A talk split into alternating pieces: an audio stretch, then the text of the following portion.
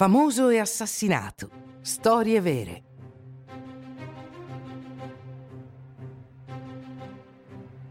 Viva l'anarchia! L'assassinio di Sadi Carnot, 1894.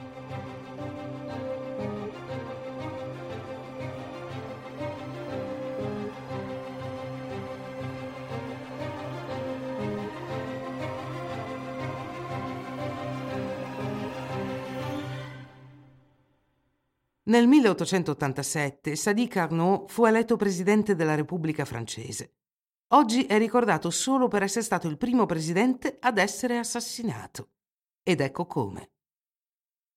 Nel giugno 1894 il presidente Sadi Carnot si recò all'esposizione universale, internazionale e coloniale che si tenne a Lione nel Parc de la Tête d'Or. Fu costruita una cupola di 220 metri di diametro e 55 metri di altezza, oltre a padiglioni tematici dedicati alle ferrovie, all'ingegneria civile, alle foreste, eccetera. La mostra durerà sei mesi e accoglierà quasi 4 milioni di visitatori. La visita presidenziale si è svolta in un contesto di agitazioni sindacali e anarchiche. In territorio francese si sono verificati diversi attacchi terroristici volti a destabilizzare il governo. L'attivista anarchico Ravachol fu ghigliottinato per attacchi terroristici nel 1892.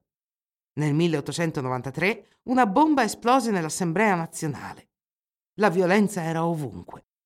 Per questo motivo il governo di Sadi Carnot decise di approvare leggi volte a reprimere l'agitazione anarchica. Si tratta delle cosiddette leggi Scélérat, Modificarono le leggi del 1881 sulla libertà di stampa, incoraggiarono la denuncia e proibirono ogni forma di propaganda da parte degli anarchici. Non fecero altro che irrigidire le posizioni degli anarchici che odiavano Carnot e lui divenne il loro bersaglio preferito. Il 24 giugno 1894 il capo dello Stato partecipò a un banchetto in suo onore. In seguito aveva in programma di assistere a una rappresentazione di Andromaca al Grand Théâtre de Lyon. Dopo il pasto, decise di camminare per le strade della città per salutare la popolazione. Preferiva camminare, ma lo convinsero a salire sulla carrozza presidenziale, trainata da quattro cavalli.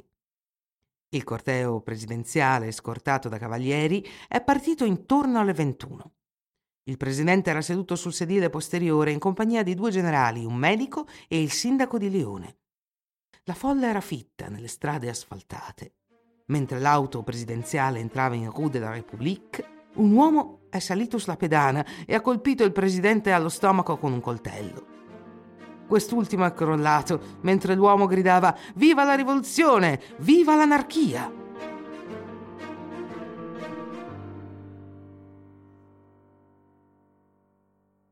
L'uomo è Sante Geronimo Caserio, un ventenne italiano. Era fuggito dal suo paese, dove aveva già scontato una pena detentiva per le sue attività anarchiche. Ha appena colpito il presidente e la folla corre e minaccia di farlo a pezzi sul posto. Per proteggerlo dalla folla sono state necessarie non meno di dieci persone. Portato nella prigione di San Polo a Lione, non ha mostrato rammarico Anzi, la sua unica preoccupazione era di sapere se il presidente fosse davvero morto. Il presidente morente venne portato in prefettura dove molti medici e chirurghi esaminarono la sua ferita. Non riuscirono a fermare l'emorragia interna causata da ferita da taglio che aveva reciso la vena. Morì poco dopo.